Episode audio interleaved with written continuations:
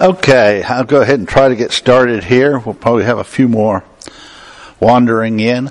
I doubt did Ron and Betty go up for Scott's? Yeah, so I didn't figure we'd see Ron this morning, and I didn't know whether anybody else went up to the funeral up there, but I knew it was yesterday, so I figured Ron and Betty would go. Okay, let's have a word of prayer. Lord, we do come to you now and just thank you that you have made us your children. We're born into your family by way of the new birth. And Lord, just the hope that gives us. Lord, we live in a world that's in turmoil, and Lord, a world that's spiraling downward. But Lord, I thank you that this is no longer our home. We reside here for the moment, but Lord, our future is with you. And Lord, we thank you that our salvation isn't just about the future. It's about your provisions for a victorious life even now.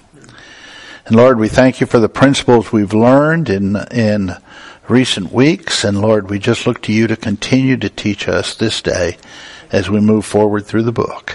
First, in Jesus' name we pray. Amen. Okay, we're in the final chapter of the book. I'm hoping to get through it today because we're going to have a 4-week break. Then next week we have the Bible conference, and I would encourage everybody to come out for it. Jay's a personal friend, and he's a really good speaker and very knowledgeable in the area of apologetics, and I think he'll have a lot to offer. So we'll be having that session next week in lieu of this. And then the following 2 Sundays, I'll be out of town. The last Sunday of this month, we'll have prayer here. And then the first Sunday of next month, Mike Bonner's just going to do something that day. And then, like I say, if we finish this chapter today, the second Sunday in November, we'll start in with the bigger book and get into the next section.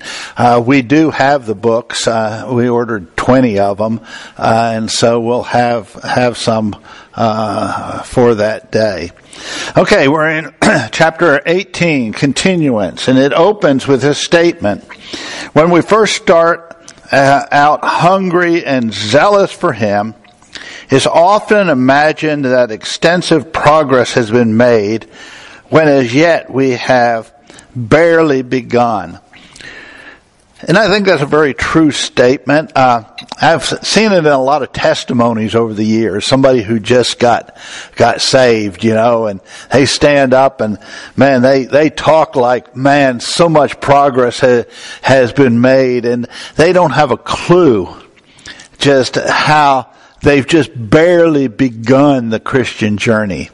And some of that's because oftentimes salvation is seen as basically an end in itself, we've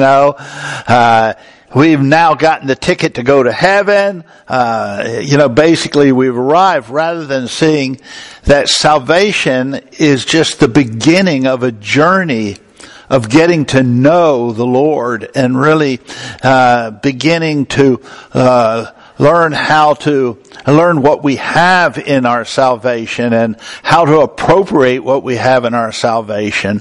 And so it's only the beginning, but oftentimes, again, a newly saved individual really has this idea, they're hungry, they're zealous for the Lord, but they don't grasp just how little they've really learned in the process. But he says, as the Lord takes us along through the years, it slowly dawns on us there are vast, almost infinite areas of development through which he must still lead us. And I think I put on there, take us, but my typing sometimes, I never learned to type where I keep my eye on the page and just type. I have to keep looking down and try to remember the words that I'm supposed to be typing, and so sometimes things get changed a little. The meaning is still there. And you know, I can look back on my life, and I suspect a lot of you in this room can. I don't know how old all of you are in the Lord, but I know the vast majority of the ones that I know of have known the Lord for a good many years. And, you know, through those years, I think you've come to see there are huge areas of development that remain. But this next paragraph, I think, is significant. It starts out, it says, many of these developmental areas are just plain desert. You know, we want to think about the Christian life as always being upbeat and exciting and full of blessings and things. But he says a lot of our development is in areas that are just plain desert. And those of us who have known the Lord for a number of years can probably look back on our lives and see what he goes on to say has at times been true in our lives. He says, you know, there's those times of no spiritual activity, no service, little or no fellowship with him or others. What prayer there is has to be forced and then sometimes dropped altogether for months at a time. Bible study finally grinds to a halt. Everything seems to add up to nothing. But he says, it's during these necessary times that the believer often feels that God has ceased to carry out his part. And there is little or no use in seeking to continue on. And yet there is a hunger deep within that will not allow him to quit. He quotes from 2 Timothy 2:19, the foundation of God standeth sure, having this seal. The Lord knoweth those who are knoweth them that are his. And he asks this question, he says, are we to love and trust him only when he seems to be blessing us? And that's a good question. You know, because he says, you know, if that's true, what kind of love is that? He says, it's a self-love. If I only love the Lord because of him doing good things for me, you know, and seemingly blessing me, then my love is a selfish love. It's because he's doing for me, rather than just loving him because he is my Father, loving me for what he has done for me. No matter what's happening in my life today, no matter what trials I might be going through today, God has made me his child. He has given me an eternity with him.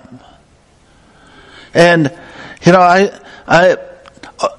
if he blesses me materially or physically here in time, that's great. But that should not be why I love him. And so he says, you know, our Father strips everything away from time to time to give us the opportunity of loving and trusting and responding to him just because he's our Father. He says sometimes he'll peel everything away. All these false things that we've been clinging to, he'll peel them away so that what remains is him. And to give us that opportunity to love him, to trust him. To trust him not because he's doing everything we want. Not to trust him because everything's going right. To trust him because he is our Father and because through the pages of Scripture he has demonstrated that he is a trustworthy God. And he says, you know, he, that is God, knows what the cross is going to mean in our lives, the things that the cross is going to have to deal with. He knows the death march that lies ahead of us. You know, there's a dying to self that we face. He says he knows the death march that lies ahead of us in order that there might be resurrection life, so that we can really begin to experience the life of Christ, the resurrection life of Him. You know, we talk about having eternal life, and generally when people talk about eternal life, they think of it as a future thing. No, we have eternal life now. We have the very life of God at our disposal now. You know, it is in us now. And, you know, He wants us to experience that. He says He knows the barren and bleeding hearts beyond, to whom He must minister through us. He looks ahead. He knows what the ones we're going to minister to in the future, and He's going to take us through things that prepare them for that. You know, Matt and Emily are wanting to do member care, and the Lord's taken them through a lot. And, you know, I've talked to different ones over the years who, I've talked to some students who said, you know, they'd like to do member care. I said, if you want to do member care, you better be ready to go through a lot, because God's going to take you through a lot to prepare you to be able to minister to others. You aren't going to be able to come alongside them and help them if you haven't been through stuff. And, you know, a lot of times we'd like to just be able to have this great ministry and not pay the price of what it takes to prepare us for that ministry. And so He says, you know, He knows the barren, bleeding hearts beyond, whom He must minister through us. Hence, He is going to bring us to the place where we don't care what happens. He is all that matters.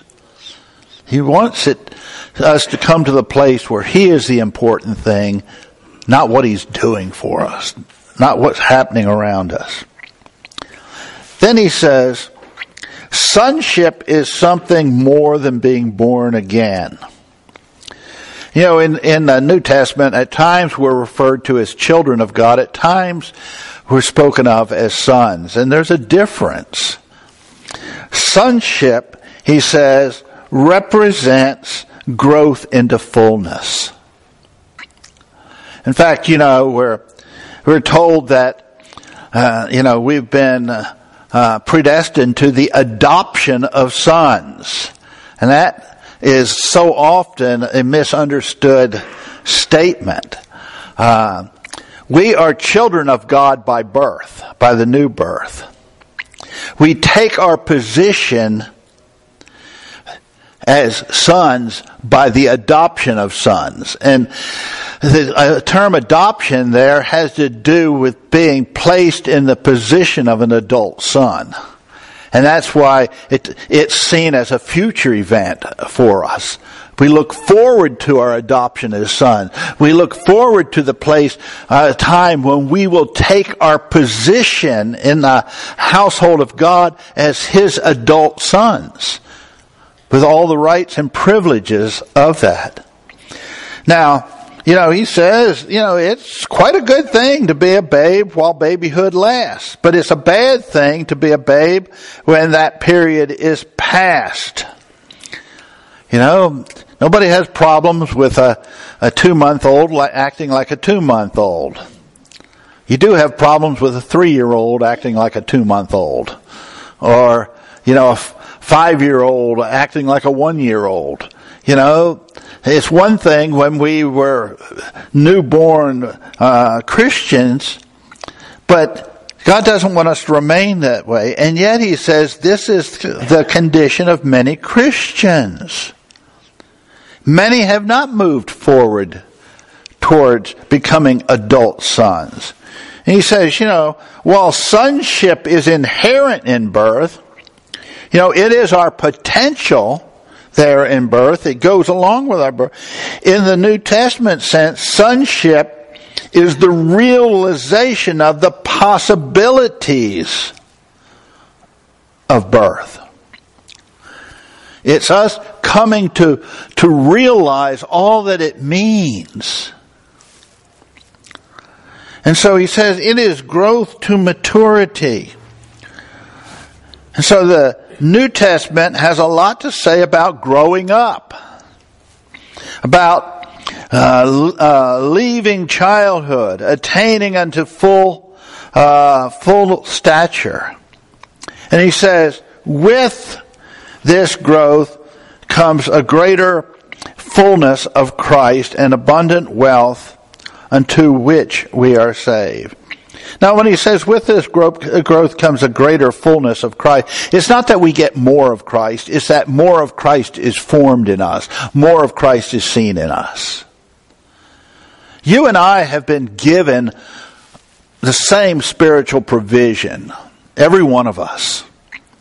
You know, God hasn't given me more of Christ than He's given you. But in our Christian development, there is more and more of Christ being formed in us, being seen in us, being evidenced through us. Yeah. Would that be us coming to more of an understanding of what is ours in Christ, or and being able to lay hold of it realistically, or experience in our lives? Yeah, it has a lot to do with us growing in our knowledge, but not just knowledge, our faith. You know, it's one thing to know what the Scripture says about who we are in Christ. It's another thing for us to believe what the Scriptures have to say about us in Christ. It's another thing to appropriate those provisions. And, of course, we've dealt with all those subjects earlier. Now, when we get into the next section, when we get the larger book, we'll look a lot at position and condition. And condition dealing with our day-to-day lives, our position, who we are in Christ. Our condition will never alter our position, but as we come to understand our position in Christ, who we are, what we have, it will begin to alter our condition. It'll change our lives. A lot of Christians have it all backwards. They think it's all about their life producing something, whereas who we are in Christ is what produces the life of Christ in us. But so yeah, our growth is in knowledge, and Paul says, I want to know him. Now this is Paul. He knew Christ better than probably any of us will in this lifetime, and yet he says, I want to know him. And then he talks about being conformed to the image. Conformity comes as we come to know Christ. I think hopefully everybody in this room knows Christ as Savior, but there's a big difference between knowing Christ as Savior and really coming to know Him as your life and your source of everything. And that's what begins to change everything. Now, he quotes from T. Austin Sparks here. And he says, and I think this is significant, it's a matter not so much of that from which we are saved, as of that unto which we are saved. So many, when they think of salvation, they think of it from the standpoint of what they were saved from, but so many don't really grasp what they've been saved unto.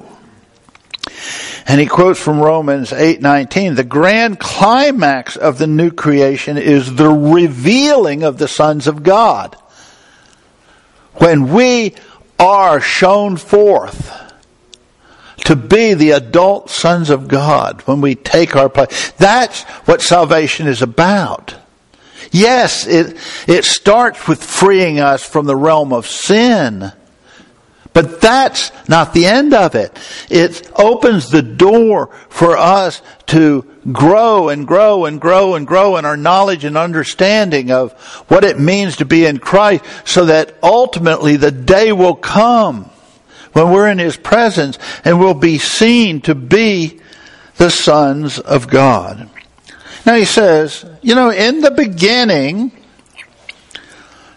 talking about in the beginning of our salvation, we are mainly taken up with the externals of our Christian life and And the Lord allows that for the time. You know, what are the externals? You know, well, you know, we need to read the Bible. We need to pray. We need to go to church regularly. You know, we're all caught up in the externals. And I'm not saying those things are bad, but that's what our focus is on. Just the do. You know, I'm doing this, I'm doing that, I'm doing this, I'm doing that. And he said, God allows that for a while. But he says, then to get us and the externals out of the way so the Lord Jesus can be our all, our Father begins to take away much of what we thought we had. He begins the long cross-centered transition from do to be. And those two little words are significant words. Many Christians are caught up and view the Christian life on the basis of what they are to do. No, the Christian life is about who we are to be. And as I become who I am meant to be in Christ, the doing will follow. But the doing won't produce the being.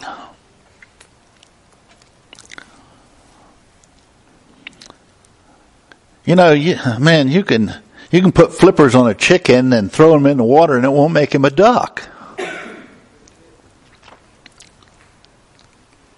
But a duck can swim. A duck's not a duck because he swims. It's not the doing that makes him a duck. It's the being that makes him a duck, and it results in what he does. You know, as we become more and more Christ-like, certain things are going to flow from our lives. But we got to be careful that we don't get things backwards. When we were in Ireland one time, I was teaching, I had Jonelle come in dressed up like a tree. You know, she had a brown outfit on and had leaves all on her, you know. And so she comes walking in. I said, "What are you doing?" She says, "I'm becoming a tree." You know, you can do all that, but it won't make her a tree. Yes, a tree may have leaves, but putting leaves on you won't make you become a tree. A tree may have a brown trunk, but having a brown trunk ain't going to make you a tree. You can hang fruit on you, it'll make you look fruity, but it won't make you a tree. And yet, that's the approach a lot of Christians take with regards to the Christian life. They read what the Christian life is meant to look like as Christ is produced in us. And they think, if I can just put on these outward appearances, then I will be a mature Christian. And I've said it before, that's why we get accused of hypocrisy. Because the world can spot whether it's real or fake. And, so many are taking that backwards approach, that if I do the right thing, I'll ultimately become it. No, we become the right thing by having our focus on the Lord Jesus Christ, coming to know and understand who we are and what we have in Him. It is the Holy Spirit then that is taking those things and making them real in our lives. He says, all this paradoxical progress, the way up being down, has a strong tendency to make us feel that the Lord is not taking us on. This is simply a weapon of the enemy, easily parried by letting God be God in the scriptural knowledge that He is our Father. So he talks about the way up being down. That oftentimes, you know, there's that downward journey in our Christian life as God takes us from self-dependence to bring us to a place of being dependent on Christ. And that downward growth is painful. That downward growth can, if we don't understand what God's doing, become discouraging, and we can feel like we aren't getting anywhere. We can feel like that in our own lives. We also, if we're ministering to others, can begin to think that about them. They aren't going anywhere in their Christian life when they may be making all sorts of progress in coming to see what they are apart from Christ. Sorry, my voice is kind of doing weird stuff.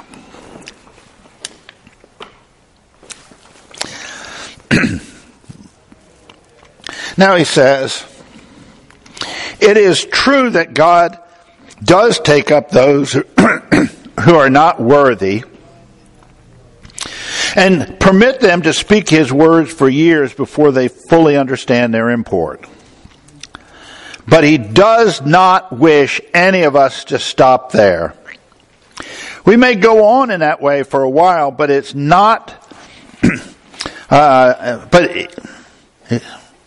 It probably should be, is it not true that from time to time, when he begins in us his work of formation through discipline and chastening, it growingly dawns on us how little, in fact, we knew the true meaning of what we've been saying and doing.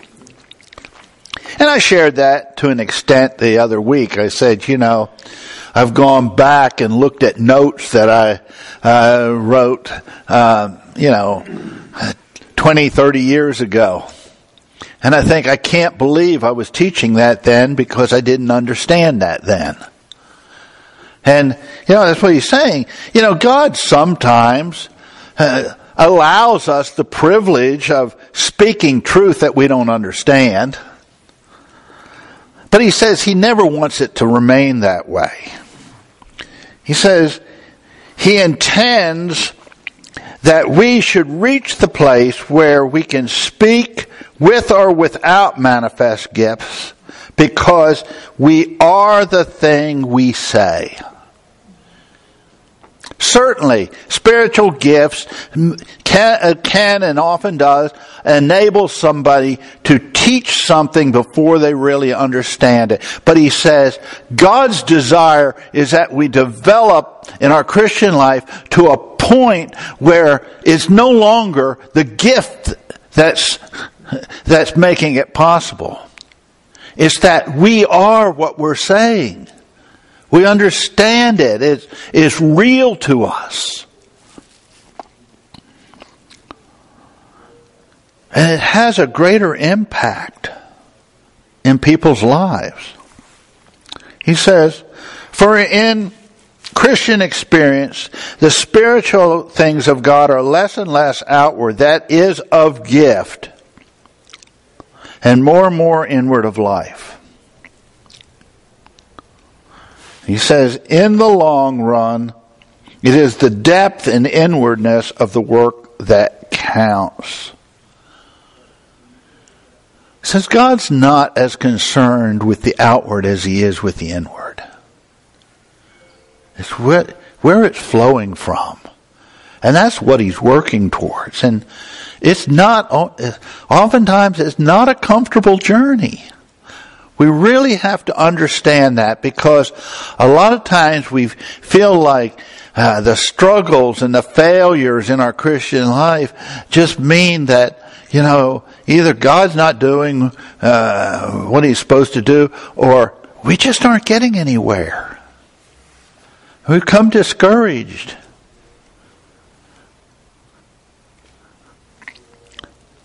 And at times we feel like, I must be out of fellowship.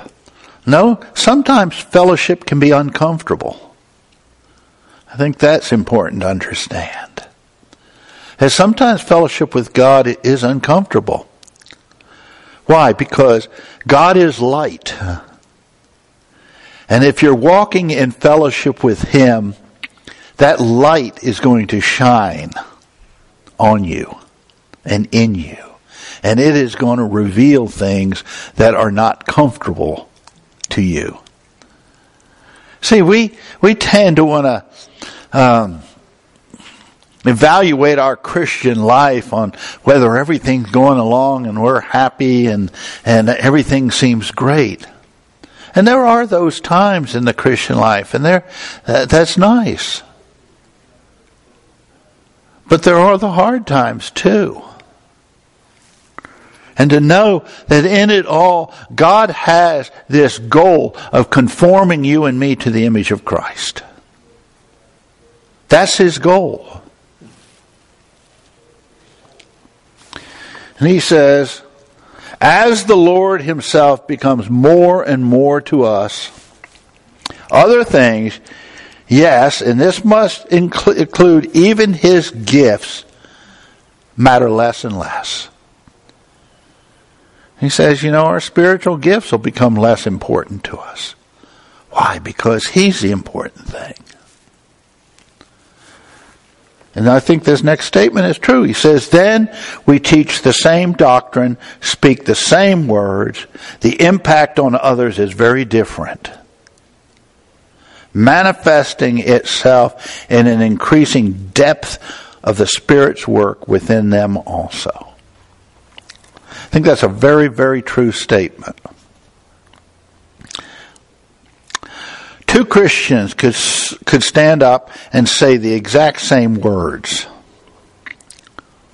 But if one of the ones speaking is just doing it maybe based on gifting, and the other one is speaking with a deep, personal, intimate knowledge of God, that person will have a much greater impact. People can tell the difference. I've shared before, that Charlie Jones told me one time that when my dad came to town and he spoke at a men's group he was at, Charlie said, I listened to him and I could see that what he said was real to him. And he said, I looked him up afterwards and he got me in the Word and it changed my life. But what struck me was he said, I listened to your dad and I could tell it was real. Our message, God, yes, He wants us to proclaim the right message, but He wants it to be real in your life, in my life. That's important to Him. And as a loving Father, He will not withhold at times the painful process it takes to bring us to that. But He'll go through it with us. Now He says, His relentless processing will discourage and baffle us if we simply want heaven when we die. And that's why a lot of Christians are discouraged and baffled. Because they got saved, their focus is, I'm going to heaven when I die. I'm just going to make the best of it till then. And they're discouraged. In life, they can't understand what's going on around them. He says, but if we want what He wants... What does He want? He wants Christ to be formed in us. If we want what He wants, all that we are taken through, including the desert, will encourage us. Why? Because we know God is taking that and working it together for the good. And the good that He's working it towards is that we be conformed to the image of Christ.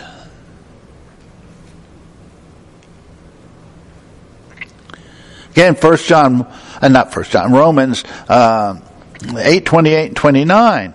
So often it's quoted, God works all things together for good, but then the rest of it's left out. For those who love Him. And he goes on for, talking about those who have been predestined to be conformed to the image of His Son. Everything we're going through is being used towards that end. And you might say, I don't know how what I'm going through right now could possibly lead towards that end. If it is bringing us more and more to the end of self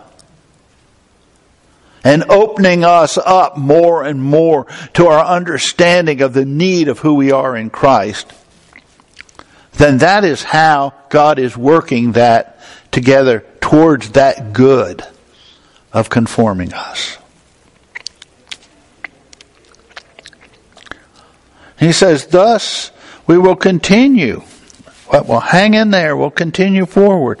Because we know that He ever continues to work in and through us that which He began and finished on our behalf in the Lord Jesus Christ. He's continuing to use that work that He started and finished in the Lord Jesus Christ. Christ is the author and the finisher of our faith.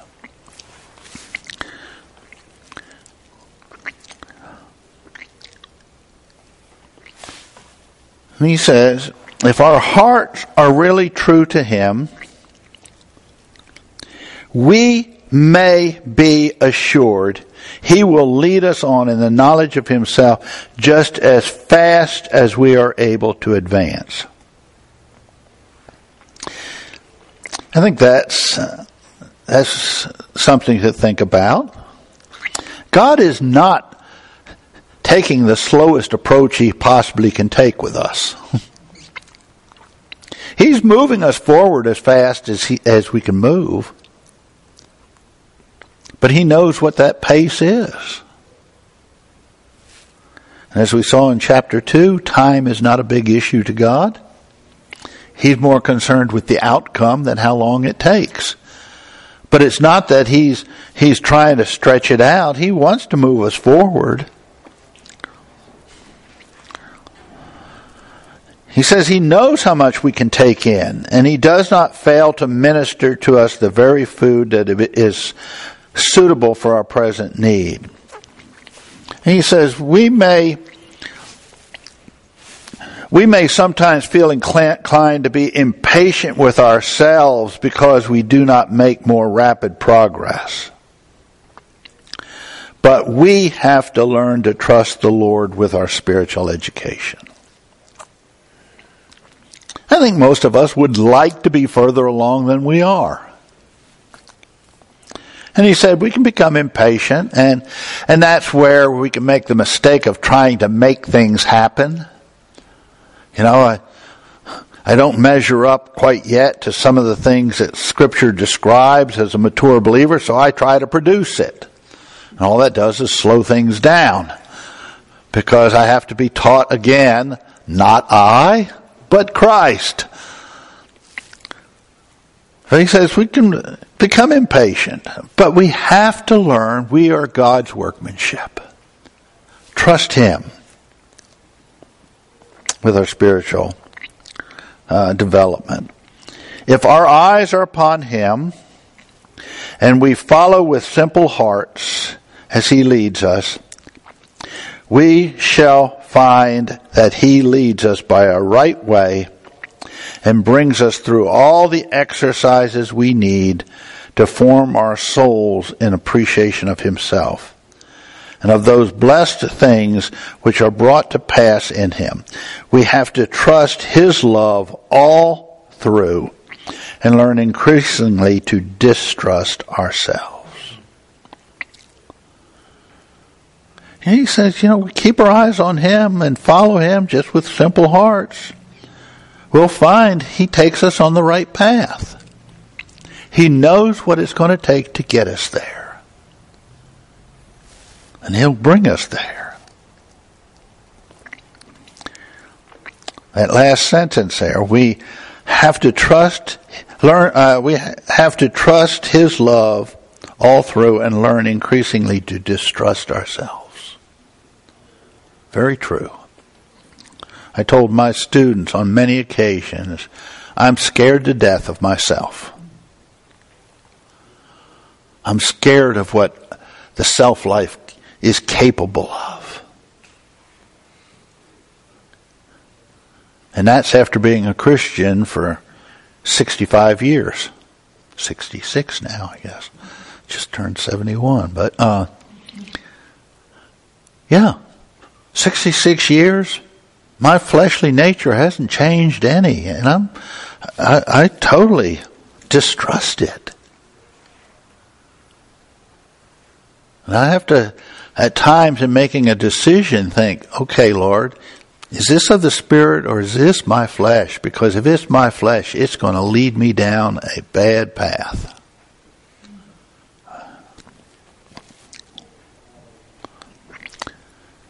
And so the final paragraph, he says, Paul writes to us as he did to Timothy, Thou therefore, my son, be strong in the grace that is in Christ Jesus.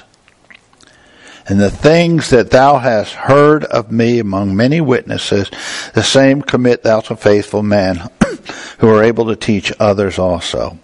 Thou therefore endure hardness as a good soldier of Jesus Christ. 2 Timothy 2, 1 through 3. And he says, We rejoice with you as you continue in him. The Lord is faithful, who shall establish you. The Lord is at work in each of our lives, and I hope the principles we've learned in these 18 chapters will help encourage you. I encourage you to come out as we get into the next section and really begin. I'll have two different props up there, one's position and one's condition. And learning the difference between our position and our condition, and how our position is meant to change our condition over time. But we'll define those terms, and hopefully they'll become pretty clear to you as we move forward. Any questions?